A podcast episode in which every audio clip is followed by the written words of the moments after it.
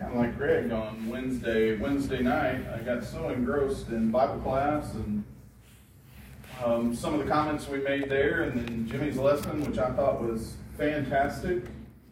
That uh, I just want to continue to talk about it, but it may be ever so brief. I'm not sure. Um, I don't suppose there's going to be any scriptures on the slide, which will be new to any of you. I don't think there'll be any scriptures on the slide that we probably haven't studied or used in the last month. But I just thought it tied really, really well together. It was good for me to tie all this together, and I hope I can convey it well. That's always my struggle, um, that I can convey well how it ties together well for me, and that it'll be of value to you as well. But nonetheless, it's out of God's Word, and it may stimulate you to a different um, thought and bring you to some different study, uh, your own personal study. But during Bible class, um, we made a statement that intrigued me and is true and valid. And I was jotting down notes and making some things that I wanted to study and maybe to, to pull out at another time for each and every one of us. And that statement was that Israel was intended, God's people were intended to act and to worship differently. They were to stand out among other nations. And what made them different was God's Word. What made them peculiar or um, distinct, however you want to phrase that, was that they were to follow God's commands. And those would be different than the nation of Egypt, which they came out of, and the nations round about them. And um, to set our minds on this, go ahead and go back to me. I'm not going to get into it too much because I don't want to steal any anything from Greg that he's going to be covering. But go back to Leviticus 18. Leviticus 18 and starting at verse 1. And the Lord spake unto Moses, saying, Speak unto the children of Israel, and say unto them, I am the Lord your God. After the doings of the land of Egypt, wherein ye dwelt, shall ye not do. And after the doings of the land of Canaan, whither I will bring you, shall ye not do. Neither shall ye walk in their ordinances. Ye shall do my judgments and keep mine ordinances to walk therein. I am the Lord your God. Ye shall therefore keep my statutes and my judgments with which if a man do, he shall live in them. I am the Lord. And then just go over to chapter 19 and just the first couple of verses. And the Lord spake unto Moses, saying, Speak unto all the congregation of the children of Israel, and say unto them, Ye shall be holy, for I, the Lord your God, am holy. And he continues to give them instruction and guidance and the principles, the ordinances which they were to follow and adhere to. And these were the things that were to make them different and distinct and make them stand out from these other nations. The implication there, and in our studies that we've done for the last several weeks, at least for my sermons, is that they would stand out. God's people would stand out if they followed the commands of God, and they would prosper, and they would live long, and they would be his chosen people. We also made the statement this morning that the other nations, specifically here, Egypt and the, the uh, land of Canaan, would never be acceptable unto God. And that is true in their current condition. They would never be acceptable to God because they lived outside of God's nature, God's commandments. Now, they, they weren't subject to the same laws and ordinances that God's chosen people were, but they were subject to the laws of nature, and they did have um, that law that, that God had imparted unto them, their knowledge that there was a God, and they should know that. And remember, this is post flood, and so these are descendants of, and we talked about in class, Shem, Ham, and Japheth. And these are the descendants of Ham and of Canaan. And so they should have known, but they walked away from God. And so those in the land of Canaan um, were not living after God's principles. They were sacrificing to idols. They were into abominable things. They did um, eat and partake of the blood and many other things that they should not have done. And they should have known, even though they weren't, in particular, um, subject to these particular ordinances that we were reading and studying this morning. It's also worthy of note, I know I said it a moment ago, I'm going to repeat it because I'll probably repeat it at least once or twice more. God's people, in this case Israel, would be distinct and separate as long as they followed after the commandments of God. Once they stepped outside of God's way of living, they would not have been acceptable unto Him. We see this over and over with Israel, right? It's some of the learning um, of those particular studies for us is that they went through this roller coaster ride, I guess, if you will, of faithfulness, disobedience. Repent and turn to God, disobedience. Repent and turn to God and disobedience. And over and over and over again, they tried the patience and they tested the word of, of God, and um, they were just rebellious. And we should learn from that. And we studied Nadab and Abihu. And that which they did was beyond the commandments of God, and it wasn't acceptable. We studied Uzzah and the moving of the ark. It was outside of God's um, command and, and his ways of movement, and it was unpleasing unto him. And it cost Uzzah his life. We've studied talked about Saul before, King Saul. And for a while, King Saul sought to, uh, to live and conduct himself and the nation in a way that was in alignment with God. And then his pride got in his way. And he, much like Israel, went through a little bit of a roller coaster ride until he just finally got to the point it didn't seem like he wanted to turn back. Um, we see the same example with David. We see his weaknesses play out. His, um, his adulterous affair with Bathsheba, his murderous plot to have her husband um, killed and murdered. We see it in the New Testament with Diotrephes. And um, I believe it's Paul, I probably should have made note of that, that said he would, um, he would set or he would speak to Diotrephes and Diotrephes um, preferred the preeminence. He, um, he evidently spoke and preached and treated people in a way that um, gave more glory unto him than unto God and God's ways.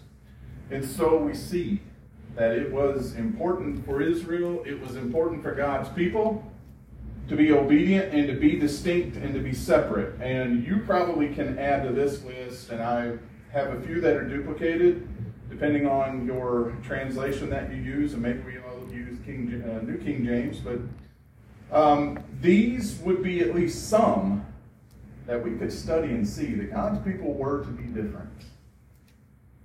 Peculiar people is that first set of columns, and there's a handful of verses there that you can read how the uh, God's people should be peculiar or, or different. Um, holy people or a holy nation is the second column. You see a handful or so that are given there. Some of those overlap. That's why Deuteronomy 14.2 is missing from there. But depending on your translation, it's either peculiar or holy. Excuse me. And then last, that column is chosen people. I didn't do a good job of separating that.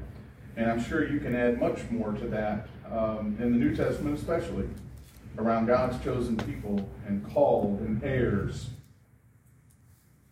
and those that, um, that would be known of him, those that would be written in the book of life. When I put this together, when I was listening to that statement and I began to make notes, and I thought, we've studied it before, but it would be good to tie this back together um, with a study on being peculiar people, being called out, being separate, being holy. And then Jimmy followed it up with what I thought was a fantastic sermon around how the church was and should be different because it's patterned after the New Testament church, and that's all we strive to be. And that is what led me here. And a question that is um, that I saw posed. I shared one with you Wednesday night. I don't think it was within the answers here. Um, it was within another question and study that I had read, but somebody asked a good and honest question I think it was honest, and it fit very well with Jimmy's sermon. I thought it tied in well here with the entirety of this study.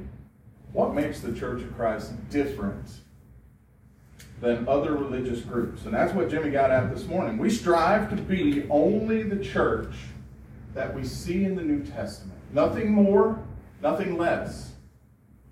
And that's what makes the Church of Christ different.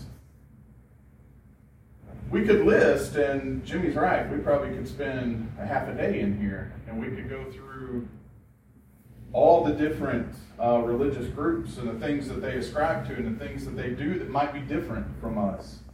But if you really boil down the root difference, it is that we strive to pattern ourselves only after the authority of the Bible. We believe and hold to be true that the Bible is the inspired Word of God and that the Bible is the authority in all spiritual matters. That's what makes the Lord's church different. That's what should make it different. That it, that's what should make it peculiar and make it stand out. Is that it's patterned after that and nothing else.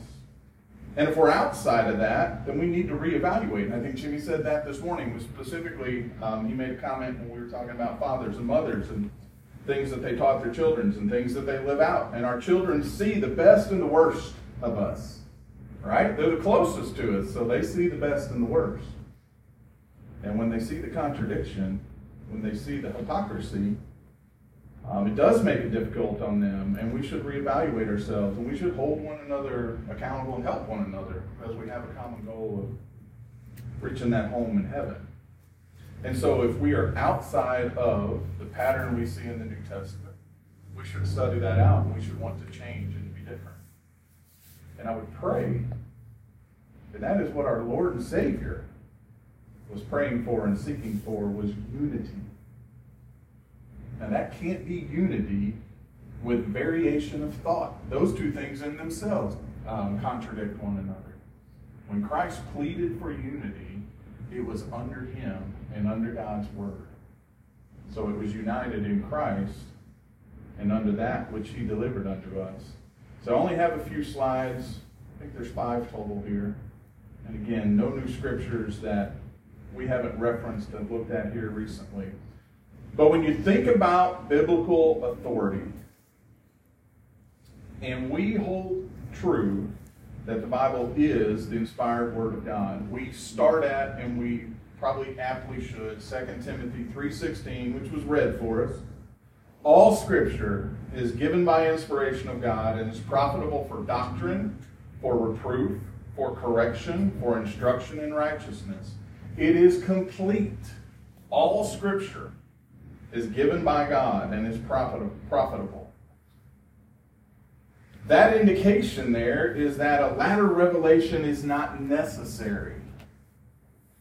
Additions to God's word are unnecessary. But that all scripture that we have and hold was given by God. It was God breathed, given by God, by inspiration of God. In 1 Corinthians 2 12 and 13, we read, Now we have received not the Spirit of the world, but the Spirit which is of God, that we might know the things that are freely given to us of God. This is the apostle speaking. Which things also we speak. So, those things that they spoke and those things that were recorded and put into written words were not the words in which man's wisdom teacheth, but which the Holy Ghost teacheth comparing spiritual things with spiritual. We know, we believe, and we hold that to be true. All scripture is given by the inspiration of God. It was God breathed. It was imparted unto those who recorded it for us. God is not an author of confusion. It is complete and it is sufficient for us. 1 Thessalonians 2 and verse 13 states that for this cause also thank we God without ceasing, because when ye received the word of God which ye heard of us, ye received it not as the word of men, but as, as it is in truth the word of God. The Bible claims the scriptures, the, con- the, the text, the, uh, contents of it are the word of God, and we hold that to be true. 2 Peter 1, verse 21 says, The prophecy came not in old times by the will of man, but holy men of God spake as they were moved by the Holy Ghost. It does perplex me that there are religious groups that believe in God and believe in the Bible and use at least some of the scriptures, but they don't believe that the entirety of the Bible is the inspired Word of God. I would wrestle to be able to hold that opinion because I would see the hypocrisy of these verses. If all the scripture is not inspired by the Word of God, if some of it were just man's thoughts and feelings and interpretations, and were included in there for, I don't know, uh, included in there, I guess, to ease the reading or to make it more receptive, to make it um, more appeasable to the audience, I, I would wrestle because the Bible tells us plainly it is the inspired word of God. It didn't come from men. It was that which was recorded that they were moved by the Holy Ghost, the Holy Spirit, to record for us. And God is not the author of confusion. And so there's a contradiction there. But yet there's many, many a religious group that would put Christian in front of their description or would hold to be a member of the body of Christ, but they don't believe the entirety of the Bible is inspired scripture. We also hold and believe that the Bible is the authority in all spiritual matters.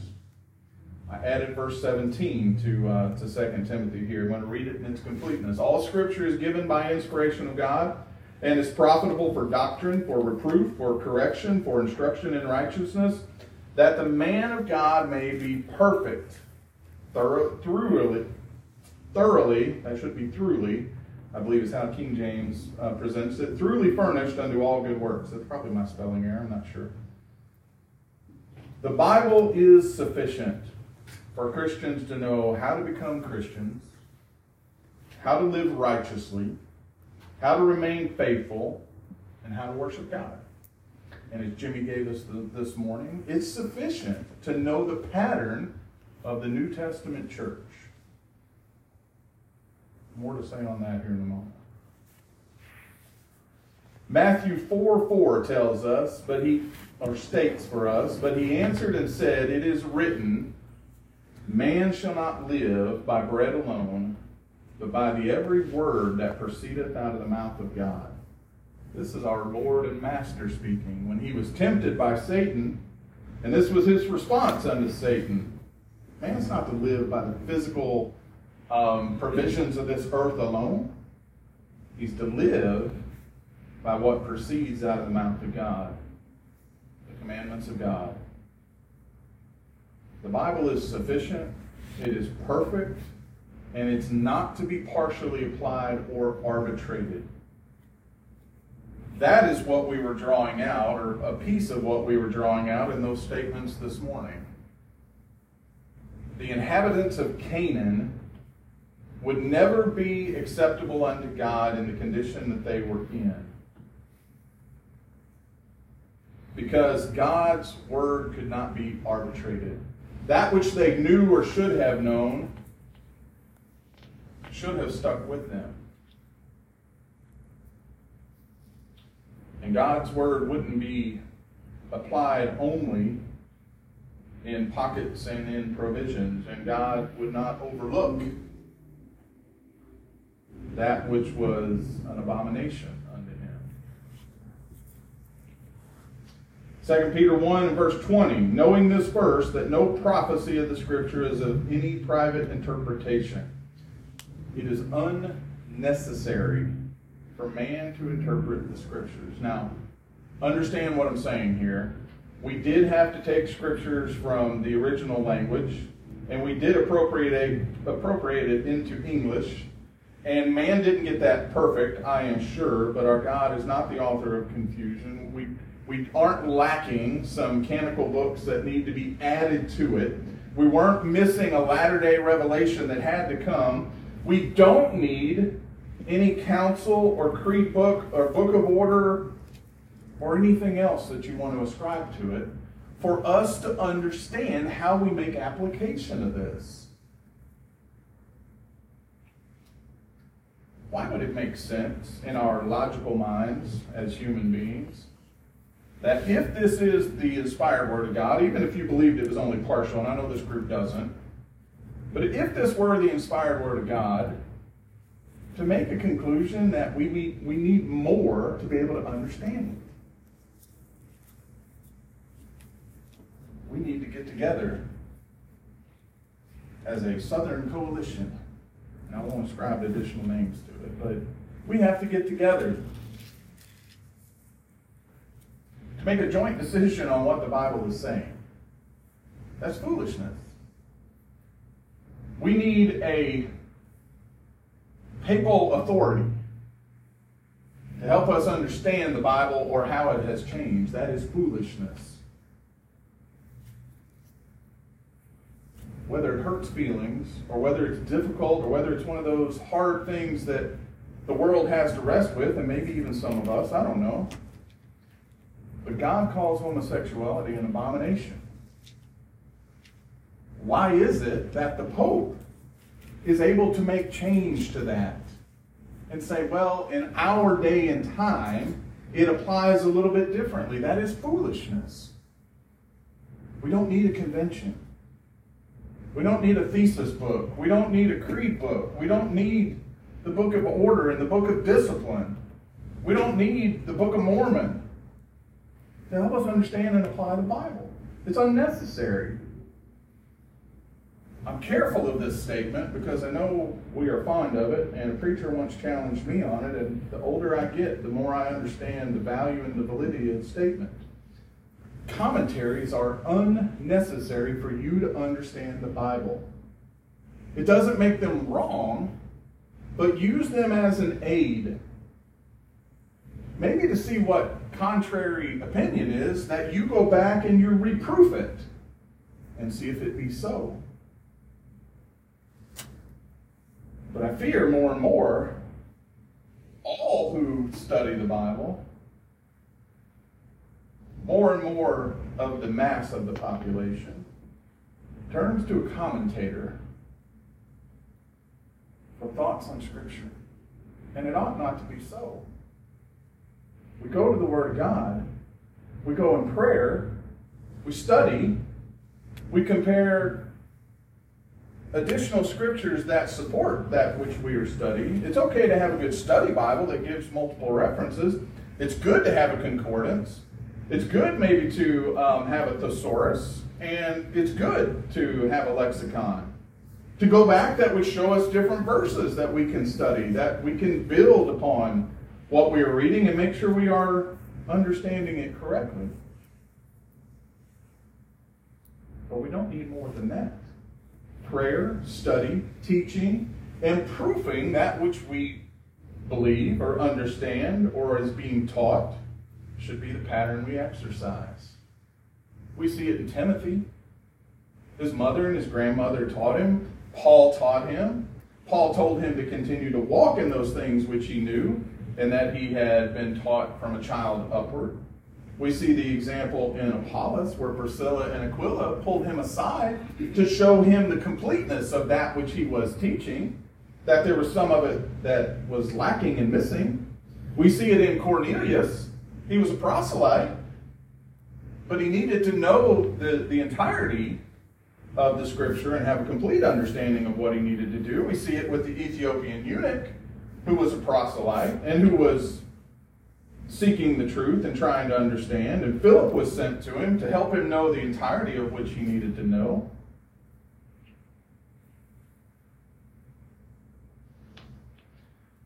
Second Peter 3, 15 and 16, an account that the long suffering of our Lord is salvation, even as our beloved brother Paul, also according to the wisdom given unto him, hath written unto you, as also in all his epistles, speaking in them of these things in which are some things hard to be understood, which they that are unlearned and unstable wrest, as they do also in other scriptures, unto their own destruction. We should study to show ourselves approved. We should continue to study. We should grow and, and mature. We should take these things that we may be looking at tonight and go back on your own and proof those things which were spoken. And if I'm in error, please help me to understand. Or if I am lacking complete wisdom, give me the entirety of it. You will find, if you will not only follow along, but make notes, whether you do it, I, I learned by writing, so I write a ton of stuff, and half of it ends up in the wastebasket, but I learn by writing. And so when I write scriptures and I write thoughts while others are preaching and teaching, it helps me retain it up here. So whether you make mental note or you make written note, that should be part of our pattern. Because we've said it over and over in class and in sermons as well. The more we study, the more God's word comes to light, and the more we understand what it means that it is a lamp unto my feet and a light unto my path.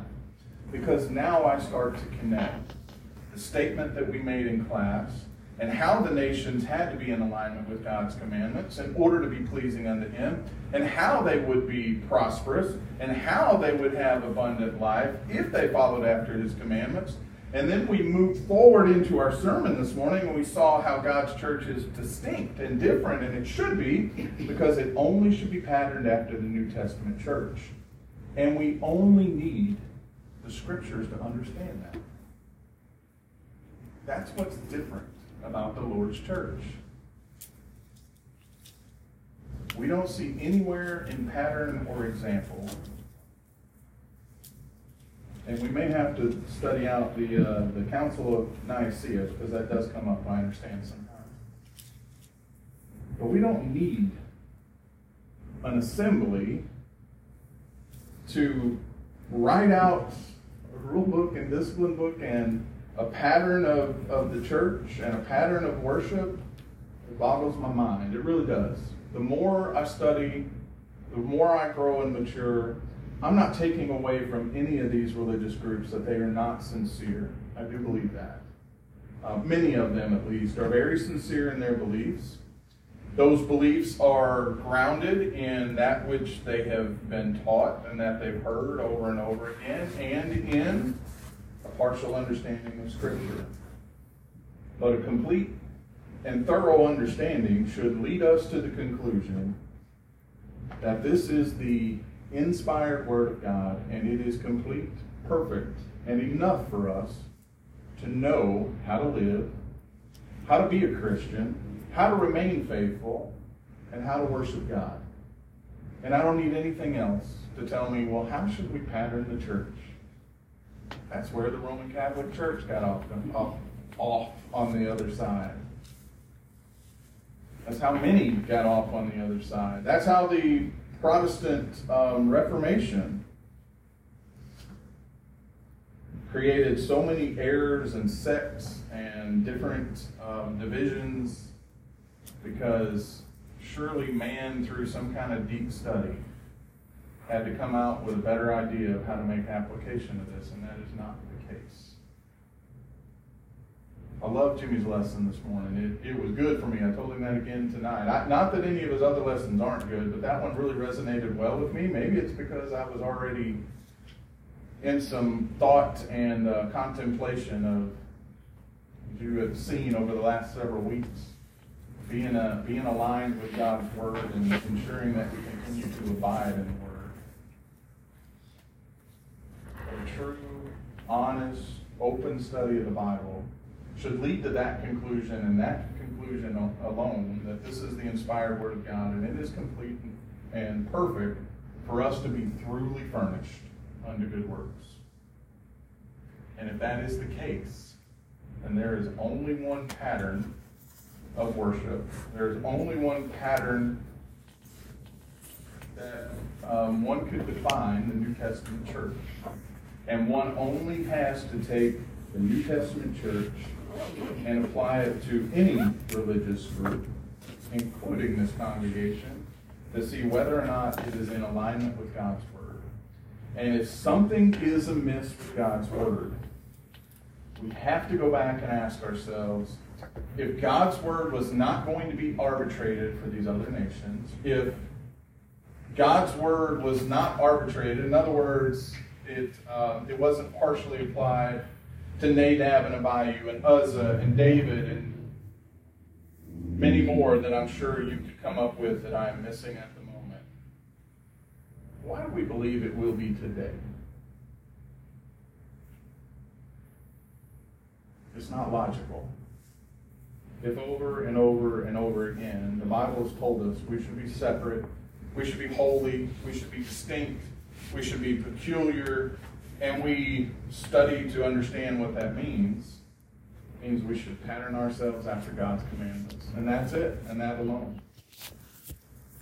So we should carefully study ourselves as well as the organization that we align ourselves with. It's my hope and um, it is my statement to you that, to the best of my knowledge and ability, the congregation here at Silver Hill is patterned after the New Testament church. If that ceases to be reality, I pray each and every one of us would come to that conclusion and come to it quickly, and that we would repent and turn as a collective group individually, if we were outside of that body, or we were different from what we see of the pattern of that body, I would pray each and every one of us would get realigned with the Word of God.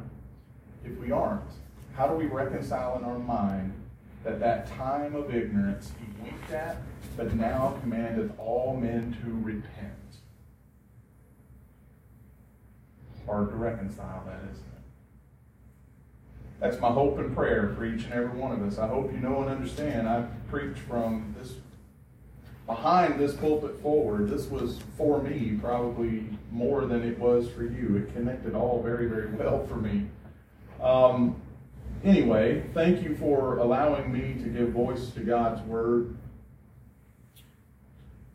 I'm going to wrap it up this way that if there is one true church, one true and inspired and perfect and complete Word of God, and we should live by it. We see only one pattern of worship, we see only one church, and we see only one plan of salvation, and it um, consists of these acts that you see before you on the screen. That is, first we have to hear the Word of God, whether that is through study whether that is through um, hearing verbal oration or preferably both. Our understanding of God's Word is not miraculously imparted. He did not select you as a child to impart wisdom, impart wisdom and uh, knowledge unto you. You were preordained in that God selected those who would be obedient unto Him to be His children. John 8:32 and Romans 10:17 tell us um, Romans 10:17 first of all. So then, faith cometh by hearing, and hearing by the word of God. We know and understand. We have to um, we have to hear the word of God, and we have to believe that it is the inspired word of God. That is the second statement that you see on the screen. That is the Lord's uh, plan of salvation. Is that we have to believe. What I have referenced here is John 20:31. But these things are written that ye may believe that Jesus is the Christ, the Son of God, and that by believing you might have life through his name. It is essential that we believe the Bible is the inspired Word of God, and it tells us that Jesus is the Son of God. He is the Messiah. He was uh, and is the Christ. Because of him that we have reconciliation. We have to be willing to repent. We talked about that a moment ago, but Acts 17 and 30 says, And the times of this ignorance God winked at, but now commands all men everywhere to repent. You can see I didn't correct my slide. I was telling Sean I have a couple buttons on my laptop that don't work, but um, you can overlook the spelling errors there. Matthew 10:32 tells us we have to be willing to confess that Christ is the Son of God.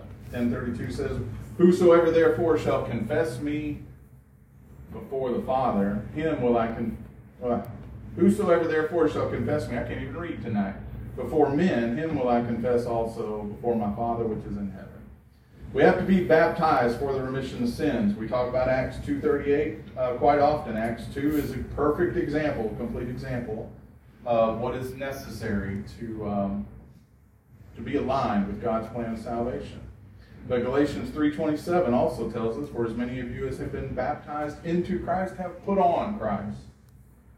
And Revelation 2.10 um, tells us that we have to continue to live faithful. Be thou faithful unto death, and I will give you a crown of life. We also added to that, and part of our Wednesday night study was John 8.31, where we see the little nugget, at least my little nugget, where it tells us that if we continue in the Word and in the truth, then we are His. And um, I don't know why I sometimes overlook that. But we have to continue in the Word. We have to continue to remain faithful.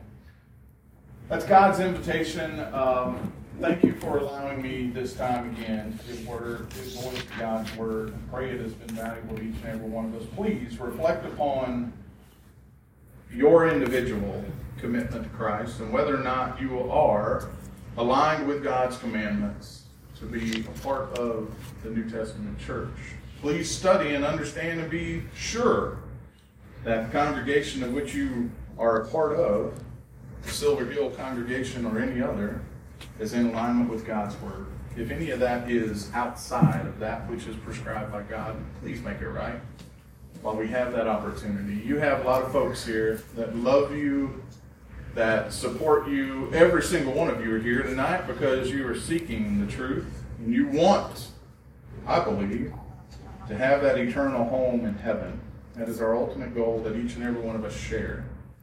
And um, if you have any need that we can help you with, we need to pray on your behalf, um, or in any other way, let us know. We'd be glad to do it. We want to do it.